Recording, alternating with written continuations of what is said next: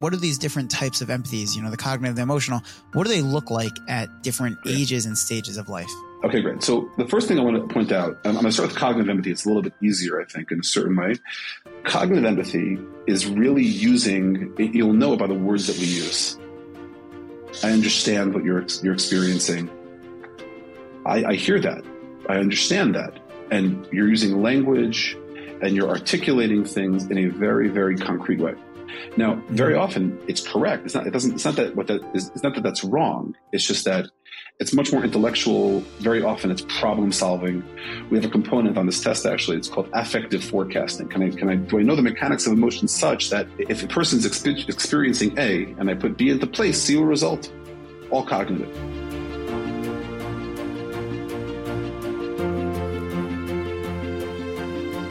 Welcome back to another episode of Raising the Jews Next Dor. It's an absolute pleasure. We have the the amazing pleasure to uh, to be sitting and talking with Rabbi Dr. Alex Mondrow, who has wears so many hats. It's incredible. He main, maintains a private practice in Yerushalayim and in Teaneck.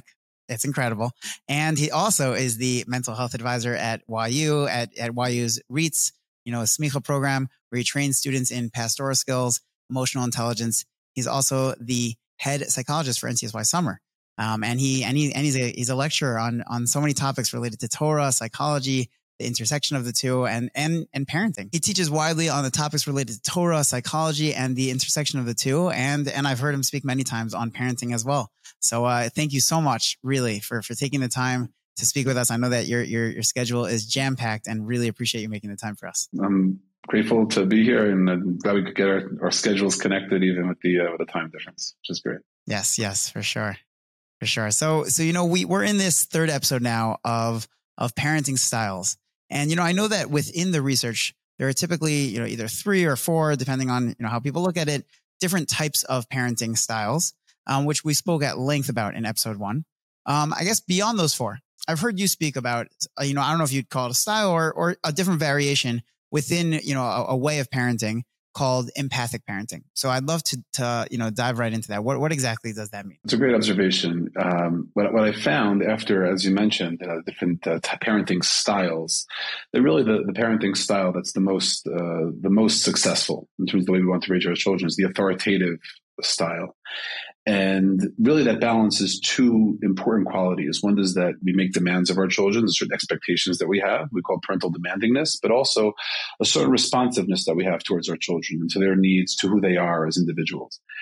Sure. And what what I found over a lot of years of both reading literature, working with working with families, parents, and children. But perhaps most importantly, being a parent myself and, and also teaching in classrooms, is that there's a unique role that empathy plays in accomplishing the goals that are set out as an authoritative parent.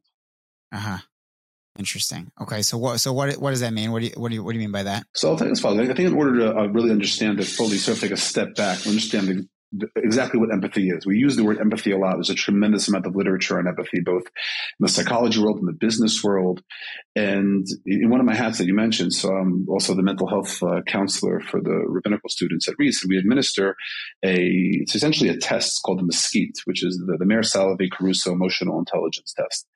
And they have different constructs. They look at different, they have a certain unique definition of emotional intelligence. And, and in the context of that emotional intelligence, they make clear that there are different types of empathy which we wouldn't necessarily think of. We sort of think of empathy. It's empathy, whatever that means. You can ask me what that exactly. You think people can think for themselves. What does that mean? You know, I don't want to put you on the spot, but I would ask you, how would you define empathy? You know, I always but, assumed empathy meant, you know, being able to fully relate to someone else's feelings, kind right. of like the saying of walking a mile in someone else's shoes and really understanding not right. just what they are going through, but freely their feelings and what they're, you know, everything going on internally for them. Right. That's great. And so we're even, even in your sentence, we're going to actually, I would pull apart that sentence. You use the word walking in their shoes, experiencing what they're experiencing, but also you use the word understand. It's a very intellectual sort of cognitive kind of functioning. And so one of the things that these test writers, which I've learned since is really not just them, but it's really two different constructs is there's really something called cognitive empathy, which is like you said, the ability to understand what somebody else is going through, what I call the mechanics of emotions. I can see it, I understand it,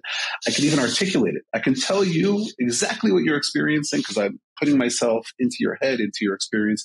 But it's really like an intellectual kind of uh, function.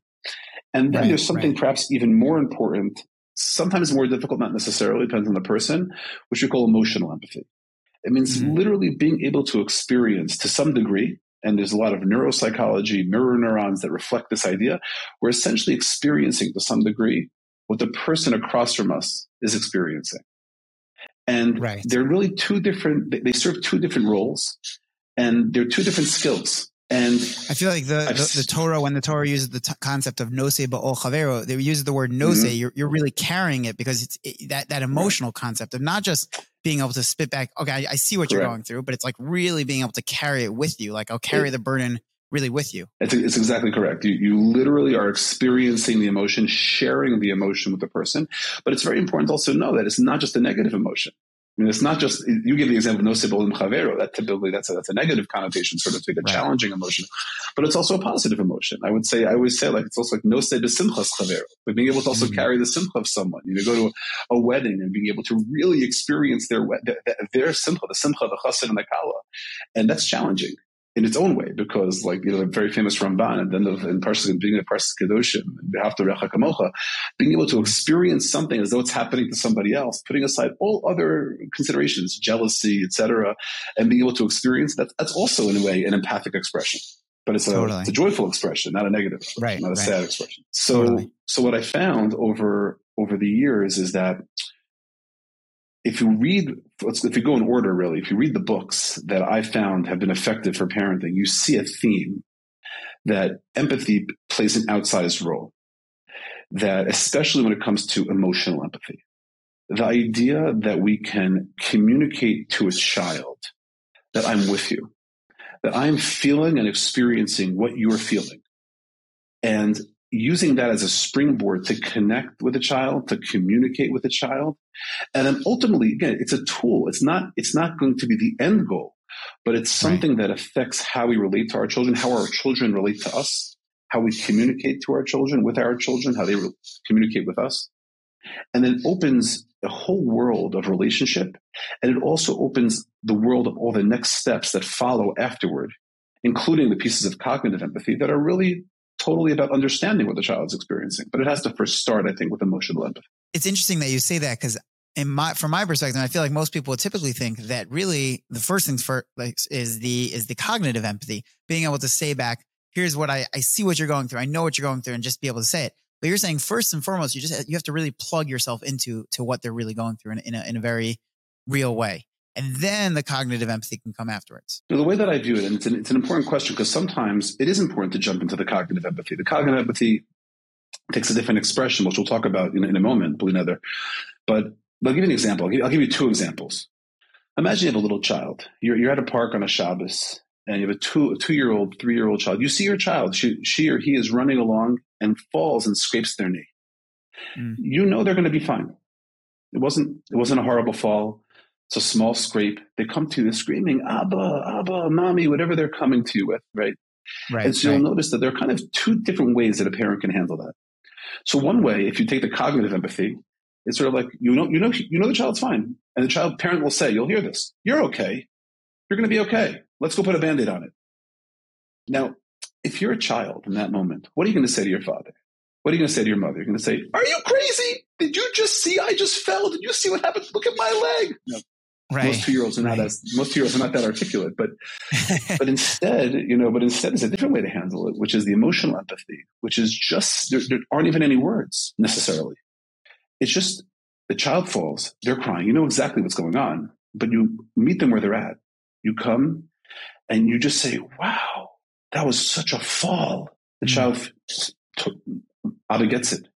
You give them a hug. Right you can literally feel a physiological change. You can feel right. the heart that was racing so fast when they were crying is suddenly like, if you can feel the heart rate slow down, you can feel the muscles in a child's body just relax because Abba or Mommy is there and get, and usually you don't even need to put the band-aid on. They're just going to be like two seconds later, they're back onto the swing set. They're back onto the, right. onto the jungle gym. Right. Right, That's the right. emotional. I feel like people people's initial reaction is always like, "Oh, are you okay?" or "What happened?" But Right. Just to say, wow, that must have that, that looked like a very serious fall, or that that looked like that really hurt. Like that's it's just it, it just they feel and much hurt. They word. feel like they're really exactly they feel hurt, but the word you use is great. It looks like we have to be careful because we don't want to we don't want to assume we know what they feel. So I use the words like look like. The word seems is a great word if you're in an emotional context. But with a child that young, you don't need to use that word. They just understand they, that mommy or abba is there. But I'll tell you, let, us give an example with older children also.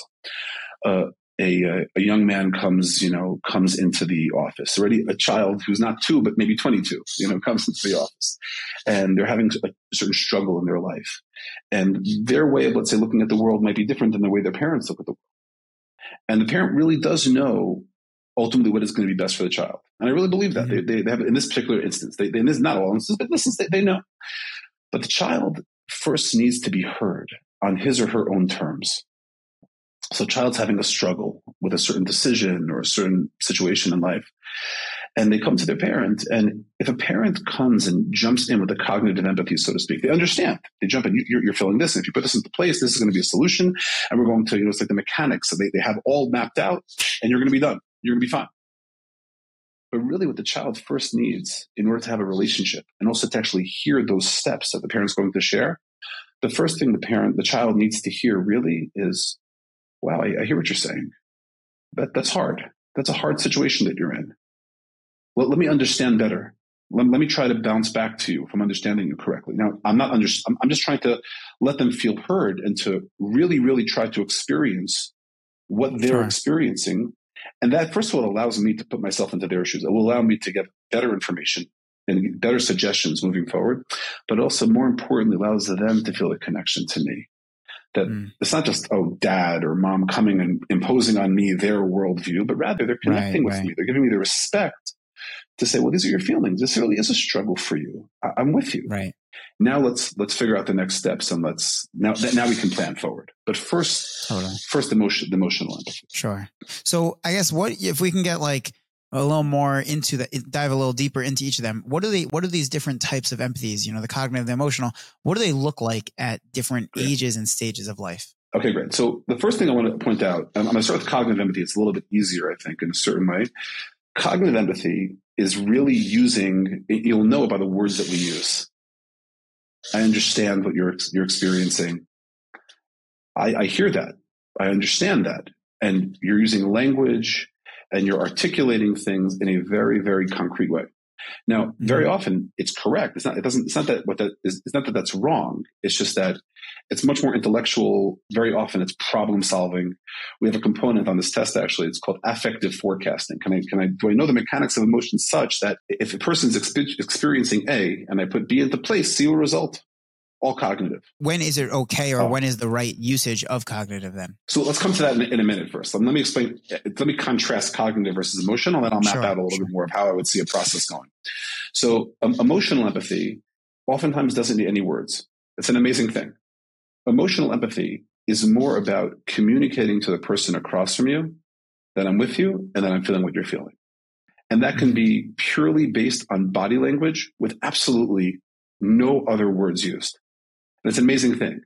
And so when I teach the guys in, in Smicha a lot about these things, and I, and I, teach parents, I teach them to be aware of just how their body looks. So, for example, I'm sitting back, I'm, I'm talking with you in a conversation. We're sitting; it's a very comfortable conversation. But if you were to say something to me, even even on Zoom, even on a with a camera, you can notice the difference. And I lean into you, and I'm like, "Wow, I hear what you're saying." You suddenly you see the shift. You can feel almost right. the the difference in the in the way the communication just happened. When totally. when a person when a person sits with their shoulders open versus when they lean in, what their face looks like. You know, for years we never kind of knew exactly what our faces looked like, but until until about three years ago, we started looking at a camera all day. We started to realize I know every nuance of how my face looks. That's what our children are looking at, and and even just saying just saying wow, no words, just saying the word wow or oh my gosh, that looks like it really hurt. Like you said, the example you gave, where where it's not about giving language to the experience. It's about sharing the experience.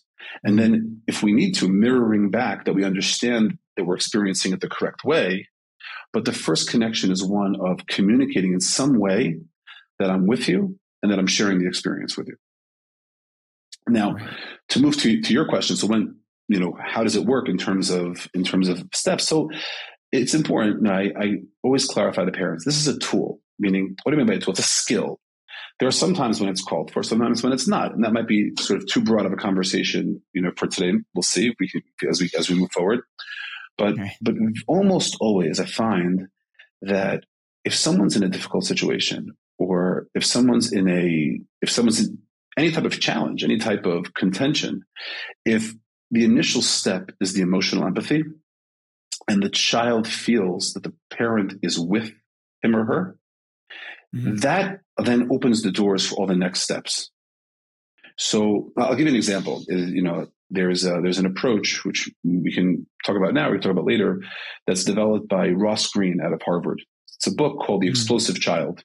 Some of you've heard of it, and it, the title is is a little bit uh, of a, a, little bit misleading because it doesn't only apply to explosive children. He wrote the book because he's right. addressing explosive children, but the truth is that we can right, right. apply it to all of our children and all of us in, in, in, all, in, so many ways. And it's expanded into the classroom as teachers and things like that, where there's sort of a multi-step approach that sort of works like this, that we start with empathy. If a child is acting in a way that is over the top, they're exploding about something, they're having a tantrum about something, they're in distress about something. If the first thing that we do is connect to them via an emotional empathy, mm-hmm. then we feel together. Then they feel heard. They feel like you're with them, not without imposing from the top. Right, right. And that's even, but, let's say, for like a a, a two year old, or or that's only when we're talking about yeah. like middle school, high school age. Right. I mean, look, at, at, every age, you're going to apply the tools, you know, at different different levels. You know, of course, you know, a two year old is not the same as a 22 year old, even if we apply the same principles. But but the principle itself ultimately is the same. So mm-hmm. the example that I gave you about a child on the on the playground. So we're still using the same idea of starting with emotional empathy. Right, example, right. if if a child is you know two three years old is is in the, in the supermarket is crying about a candy bar a candy bar that they uh, strategically placed just to make it difficult for parents, you know, as you're checking out, and you know they're also you know you, you meet the child you say wow like I see you you really wish you could have that candy bar, you know, and the child feels heard.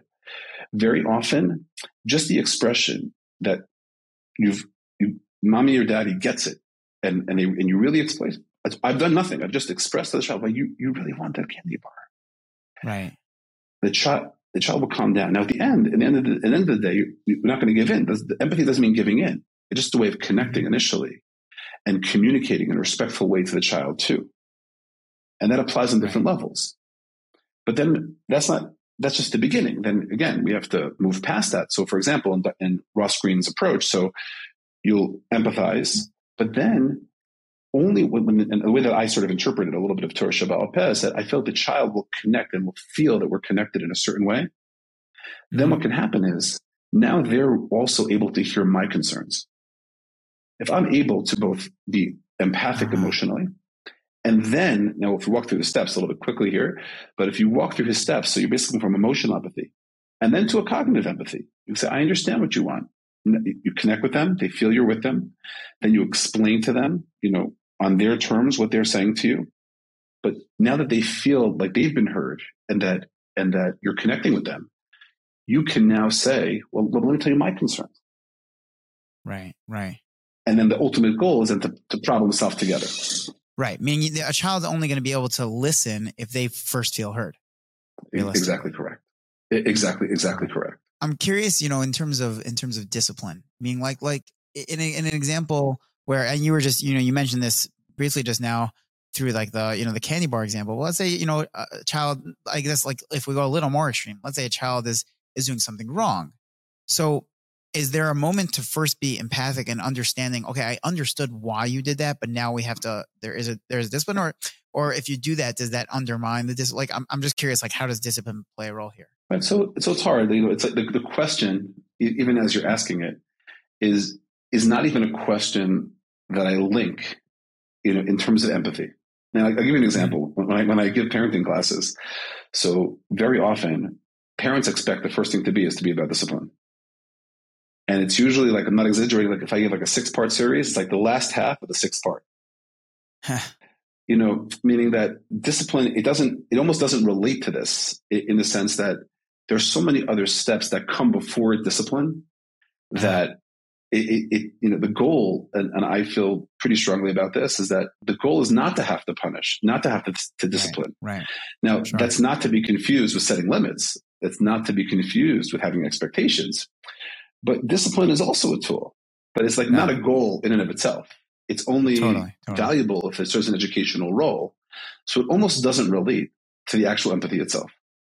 And yeah, it's important to know that empathy is not giving in, meaning empathy is, is a way of connecting and communicating with a child, understanding a child. But right. it serves almost as a, a way of relating that then allows us in a more healthy way to set healthier limits. And sometimes the discipline too. Got it. Got it. Got it. So you, you mentioned that this is only the first step and that there's many other steps. So what, so let's go through, I guess if we can go through what are the different steps? Right. So every situation is different. You know, it's important to know, you know, it's obviously it's in one podcast, you can only cover so much. I just find that the, that empathy serves multiple roles.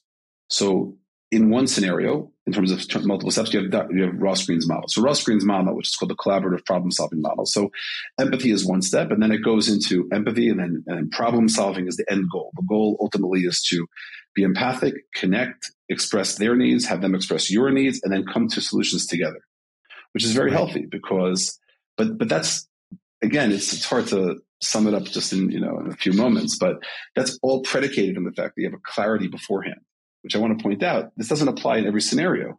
So right. even in, in Dr. Greene's model, so there are certain things that are not negotiable. They're not, there's not the time for empathy.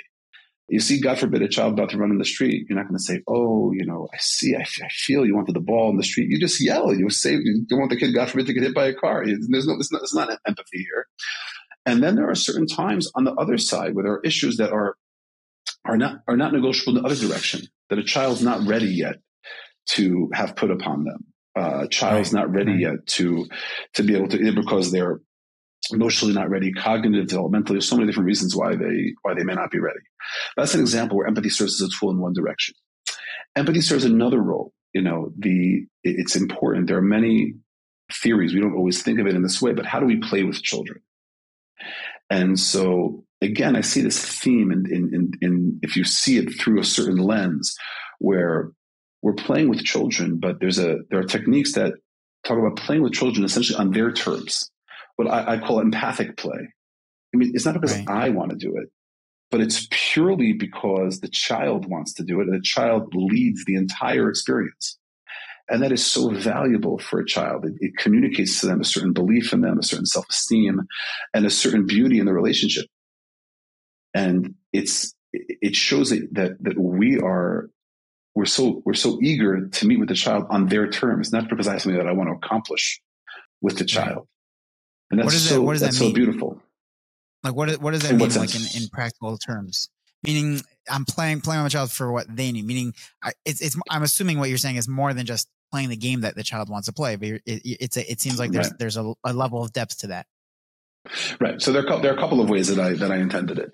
So number one is that you know sometimes parents will play with a child just so that almost like a trade. Like if you play with me, then if, if I play with you, then then we can go study for your Gemara test or you can study for your math test.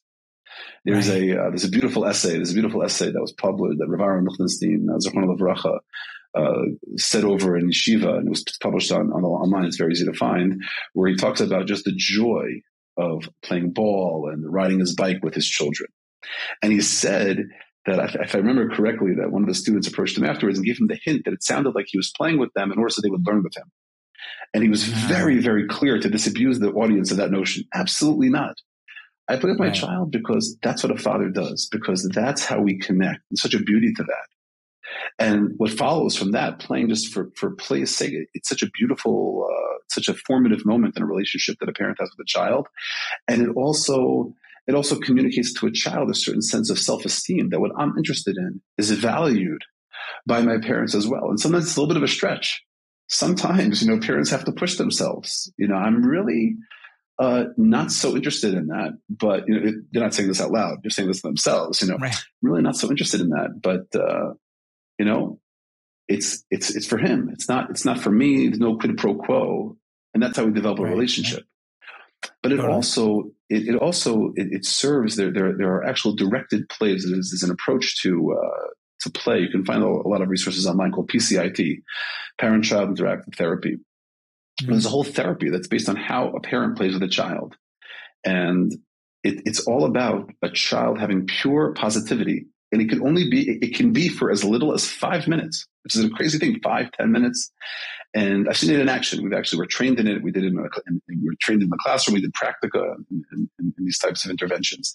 And cool. parents keep a log. We're talking five minutes a day, five ten minutes, and without exaggeration, five or 10 minutes, where there can be no critique, no questioning. There are very clear guidelines where a child feels that it's pure positivity, child directed play.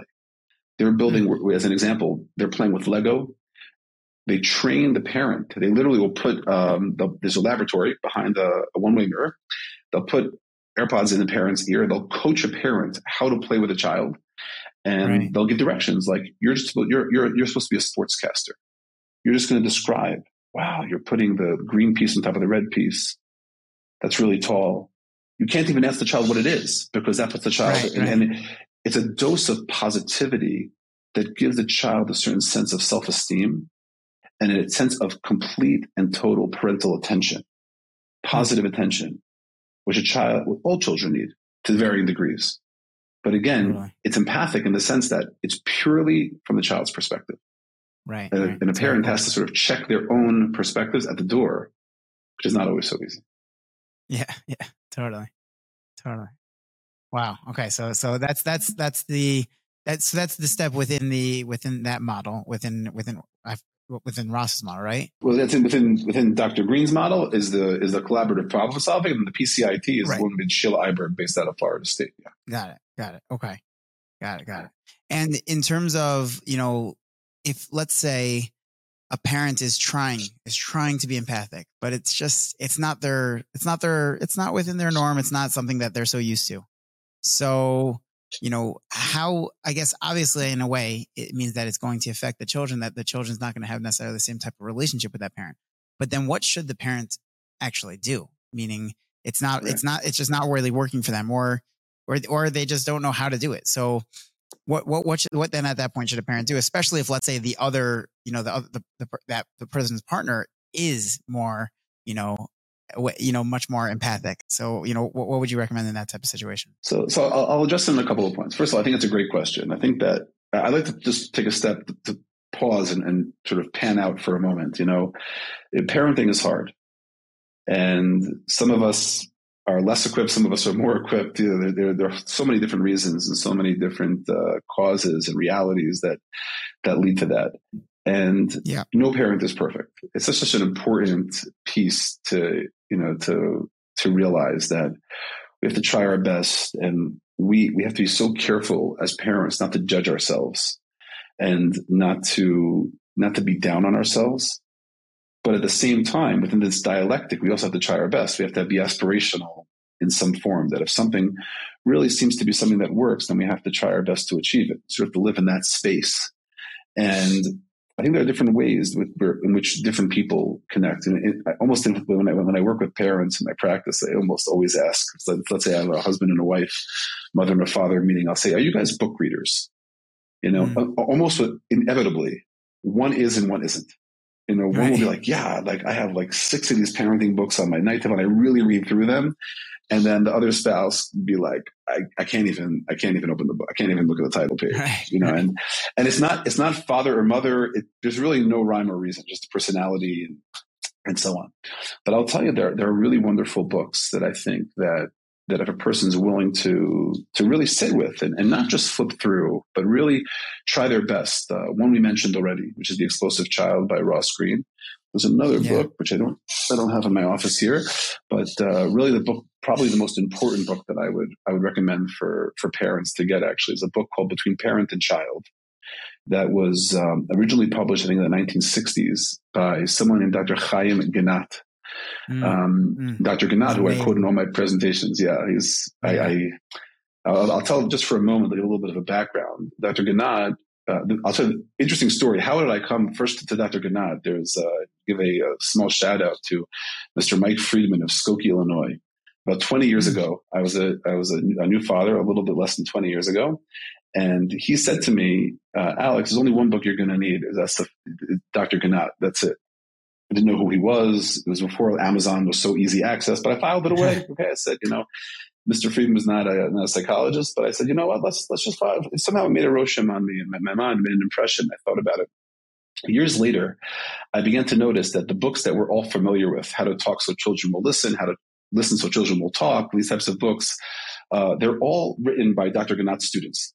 They're on, and they're, yeah. they're, essentially all dedicated to him too. They're all his yeah, Talmidot yeah. or Talmidim, and and they're all. But, but but what happened was, unfortunately, Dr. Ginott, who, who actually served in, uh, I believe, I think it's in Tzahal in 1948.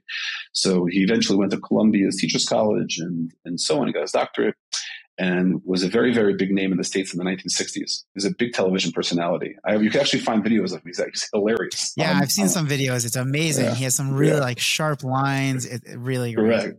It's really entertaining, which, which is by the way, another way to learn. I'll, I'll come back to that in a moment. And so, but unfortunately, he, he had a long illness, and in, early, in the early 1970s, I think he was only 51 years old, so he passed away. But about 40 years later, his uh, his widow, Dr. Alice Ginott, republished his book between parent and child. And you can find it on oh, amazon for eight nine dollars you know 2002 version or something like that. You can actually get other books also but i don't think they were they were reworded. They're still excellent. And and you can read back to your question you have to be able to study this and be able to think and reflect deeply on on what it means to to put these these things into action. A second way is to watch videos. Some people can't don't have the patience to read books. You can watch the videos Another way, which is also really important, is is to be able to, I would say, in two different ways.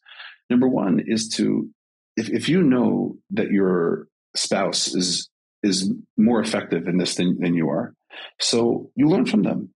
And you know what? Mm-hmm. Sometimes you have to push yourself, or there are certain situations where a parent has to tag out, you know, and sort of say, you know what, like I'm going to let him or her handle it. That's okay. There's no shame in that. Right.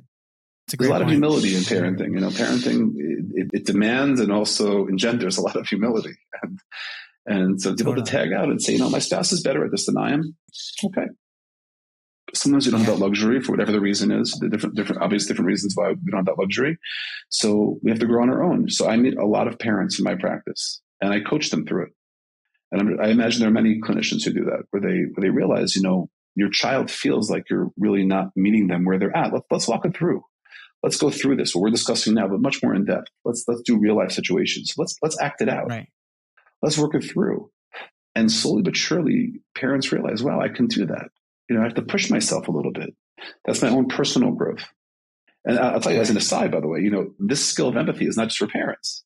You know, it's it's for it's good for relationships, yeah. shalom bayis, uh, teacher student, you know, things like that. And so I think those are the three primary ways I would say that a person, three or four primary ways which people can, can begin to develop it. And, and it starts totally. by being aware of the importance of it. Yeah. Yeah. So, you know, we, we, we spoke about it in, in a way of, of, we, we spoke a couple of examples that maybe applied, I guess, in a way to maybe more younger children. When, when a child gets older, does it change in any way or is it, is, I mean, I know it's the same, same basic principles, but in what ways does it, does the, does it shift in the, in the process itself? When you say older, how, how old are you thinking? You're thinking uh, let's see 15, 25? let's say. Right. Uh, it's interesting. You know, I think that in, in many ways it's the same, but in certain ways it's different. I think that, and I'll take a step back also. You know, it's very important that parents have a clarity to whatever degree they can of what their values are and also what their limits are meaning that, that, that we have to be very clear as parents. Empathy does not mean anything goes. What Dr. Ginott likes to say it in a certain way where we respect and we respect and honor all of the emotions, but the behaviors are not all okay. And right. and we have to be very clear and we have to have a clarity that we communicate, which is in many ways easier to communicate to younger children. But as children get older, it's a little bit harder, but we have to have a clarity for ourselves of what our values are as parents. What are what are the non-negotiable values that we think are non-negotiable? What are not even on the table yet? What are in between? Things like that. The, the truth is, is, as an aside, you know, as as uh, as Jews, it's important to have that clarity with regards to halacha. There's a, there's a beautiful beautiful observation that was um, Rabbi Rabbi Noble, the grandson of Rabbi, uh, Rabbi Yaakov Kamenetsky, So he writes, I believe it's in his Sefer. He writes that uh, that Rabbi Yaakov was very particular that people should have a clarity when they teach so that the children can know what's the Oraisa, what's the Rabbanan, what's a minhag, what's not even a minhag. We have to have a clarity of, of what, because they have, we, we relate to them very, very differently. So the Havdil, in a certain way, it's like that with the parenting as well. We have to have a certain clarity of what we're going in with. But then when it comes to when it comes to kids as they get older, I think the the demand that that they feel heard and feel the connection of the parent is only greater. Mm. That sometimes that, that, a child who feels, I mean, how many times can you imagine in our mind's eye that child saying, "You don't, you don't understand me, you don't get it." So, but it, but if one of two things can happen, either a parent can initially just be with the child without trying to articulate that they get it, in which case there's no room for that comment anyhow, or they can reply to a comment like that by saying, "You know what? I hear what you're saying. Right. Can you help me understand? Right. You know, I think you're right. Can you help me understand that? Right. Like maybe I, maybe I don't get it. And and the demand of the empathy, I think, is greater, but I think also the reward as we sort of move our way through the parent, the, the career of a parent, you know, until 120 doesn't really end. That Right, idea that a that a child can say, like, my my parents get me and they're with me. They're they're not necessarily the same thing, right? That stays with them. And ultimately that empowers them to respect their own decisions, to become independent, and to become successful in their environment. becomes a foundation. Right. It's a, it's part of it. It's not the only, but it's it's a very important tool that I think opens a lot of doors to a lot of uh, to a lot of just very successful kind of kids in different ways. Totally, totally. Would you say that within this, you know, within this realm of, you know, emotional empathy, are there things that parents wouldn't even think to ask? Um, you know, just in general. Well, well, the first thing again, just your question, I, I wouldn't necessarily even start with asking. I, I would just just be. You know, you know it's, it's interesting. There is, in order to do this the right way, in order to connect empathically with anyone, but certainly with a child, and I would say even more certainly with like a middle school, high school child, it demands a certain presence.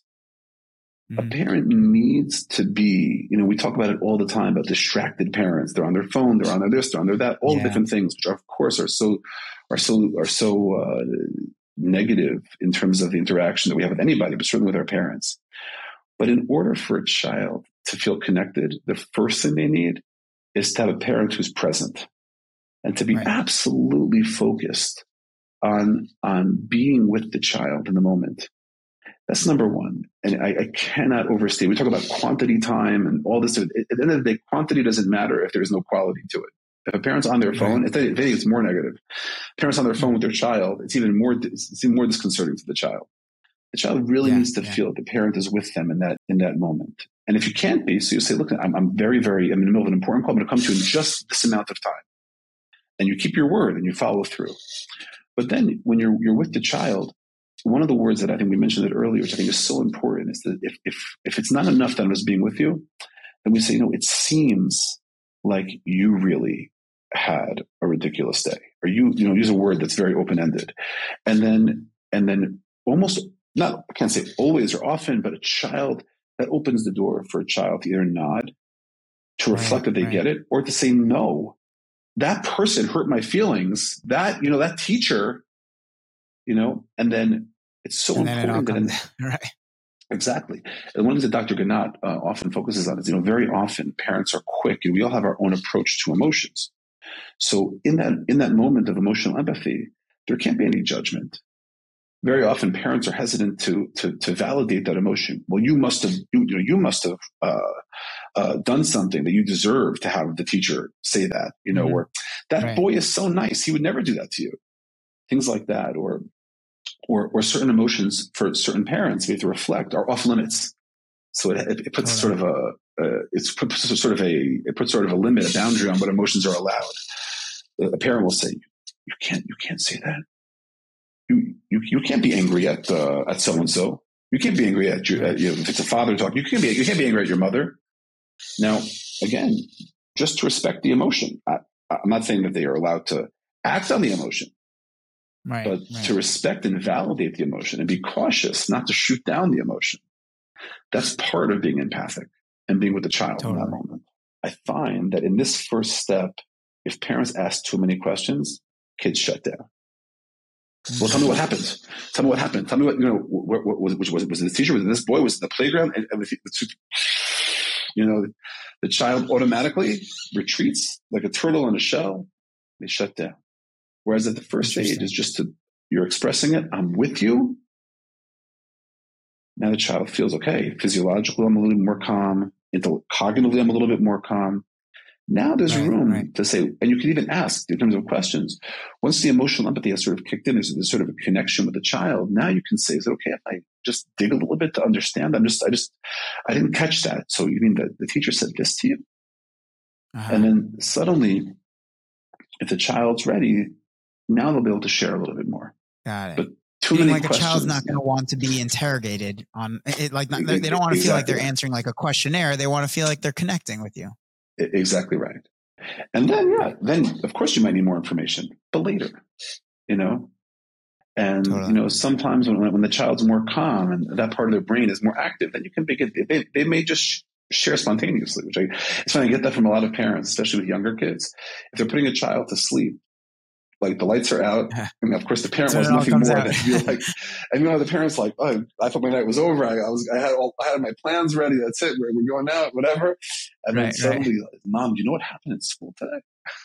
And then, and, and, it's it's an interesting thing because that's when children feel more comfortable. They can suddenly share the things that they're struggling with and whatever right, happened, and also positive things too. Totally, totally.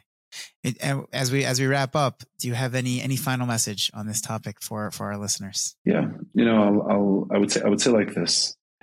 I think that we always have to remember a couple of things. One thing I just want to highlight that we said earlier, which is that being a parent is not easy. You know, it's uh, it's really work. It's work for all different people in all different ways, but but we have to continue to, to try our best. And, and there is no shame in looking for guidance you know, I, I, often tell people, I say like, look, you know, I'm, I'm trained to be a parent. Like I, I took graduate school classes. I took practica. I, I, but, but, but I also will reach out to my mentors when I need help because right. we all, there's no shame in saying, look, you know, I, I just need guidance. I don't know how to handle a certain situation, whatever it may be. That's number one. Right. I think it's so, so important. And the second thing I would tell you is just always keep your eye on the prize, you know, which is that the reason why, going back to what you mentioned earlier in terms of discipline, discipline is not a goal in and of itself. It's simply a tool that we use if we have to. Right? right. the Chazal say, small docha, you mean mekareves. The left hand pushes mm-hmm. the way, but the, but the right hand that's strong is, is to bring the child close. Right, right. And if we're successful in doing that, if we're able to, to really create that relationship with our children, and first of all, I think it's it's an, it's amazing. It's an amazing thing for an, a parent to be blessed to. We should all be blessed, Bezrat Hashem, to, to experience that. But also, I think it gives children that strength to go and sort of conquer the world. You know, to be able to know that I have that secure attachment, that I have that connection. Now I can go. You know, I can I can go and be independent, which is you know one of the one of the I think important uh, research results of being an authoritative parent, that they have children have a certain level of confidence, they have a certain level of resilience. Right. And if right, it's right. founded on a, on a, healthy connection with parents, where parents respect their child's emotions, they connect on the emotional level, I think it uh, something that's really really special and something that we can keep our eye on as you know as we make our way through the uh, this uh, this beautiful blessing of uh, parenting. Amazing. Thank you so much. This was incredible. This was a really, really insightful conversation. I personally gained so much and, uh, I really can't wait to share this with everyone because this is, uh, this is, this is really, really fundamental to parenting and, uh, really, really a major thank you again. Okay. And thank you for giving me the opportunity. I really appreciate it. Thank you so much for tuning in to another episode of The Jews Next Dor. I hope you enjoyed as much as I did. I'd love to hear your takeaways. Reach out to us. Reach out to me at yair at genoff.org. Hi at genoff.org. You can check us out on the website. You could leave a question there. We'd love to be in touch. Please be in touch. Check us out on Instagram at Parenting the Jews Next Dor. Hit me up on Twitter at Yair Menchel. And we got, we're on TikTok now too. We have some great content, a lot of really great insights into parenting, tips, parenting pointers, reaction videos, and quotes. We have a lot going on. We have a lot of articles. You, want to check it out. Check it out at genoff.org. You won't be sorry you did. And I look forward to hearing from you. And if you haven't yet subscribed to the podcast, make sure you subscribe and share it with your family and friends. Looking forward to another great episode next week.